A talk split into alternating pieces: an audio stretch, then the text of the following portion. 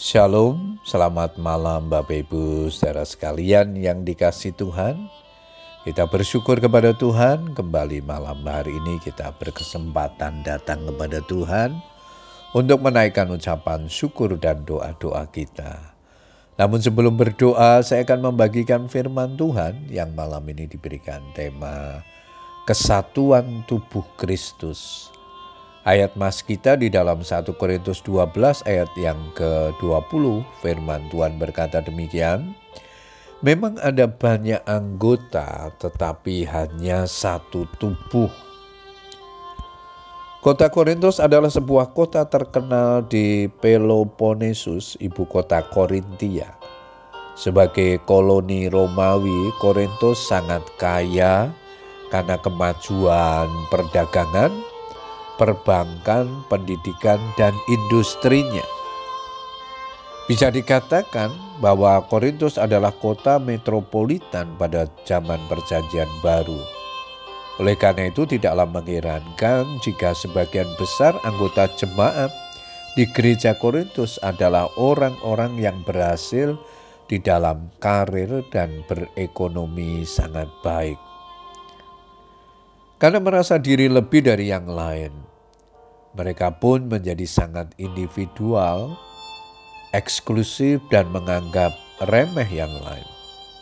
Oleh sebab itu, terjadilah perpecahan dan perselisihan di antara jemaat di Korintus, seperti yang disampaikan oleh Rasul Paulus.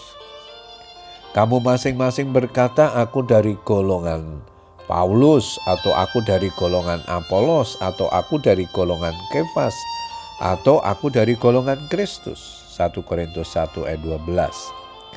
Hal itu menunjukkan bahwa mereka belum memahami sepenuhnya bahwa keberadaan mereka sebagai orang percaya adalah satu kesatuan di dalam tubuh Kristus. Di mana walaupun tubuh terdiri dari banyak anggota tetapi merupakan satu tubuh. Agar terhindar dari perpecahan dan tercipta sebuah kesatuan di antara jemaat Tuhan ada beberapa sikap yang harus dikembangkan dalam diri orang percaya. Salah satunya adalah saling membutuhkan. Pada umumnya, semua orang akan merasa betah dan nyaman berada di dalam sebuah komunitas, perkumpulan, atau lingkungan bila ia mendapatkan dua hal, yaitu diterima dan dibutuhkan. Begitu pula kesatuan tubuh Kristus akan tercipta apabila masing-masing anggota jemaat dapat menerima keberadaan anggota yang lain dengan baik dan masing-masing orang punya rasa saling membutuhkan. Jadi mata tidak dapat berkata kepada tangan, aku tidak membutuhkan engkau.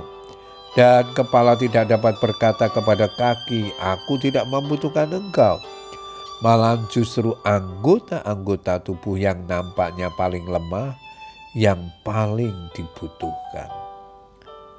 Tuhan menciptakan manusia sebagai makhluk sosial. Artinya kita tidak bisa hidup sendiri tanpa orang lain. Dalam hal apa pun, kita memerlukan orang lain. Karena itu kita harus belajar menerima keberadaan orang lain dengan jujur mengakui bahwa sehebat apa pun kita, kita tetap membutuhkan orang lain dan bekerja sama dengan orang lain untuk kemuliaan dan kebesaran nama Tuhan. Puji Tuhan Bapak Saudara sekalian, biarlah kebenaran firman Tuhan yang kita baca dan renungkan petang hari ini menjadi berkat di dalam kehidupan kita. Selamat berdoa, Tuhan Yesus memberkati. Amin.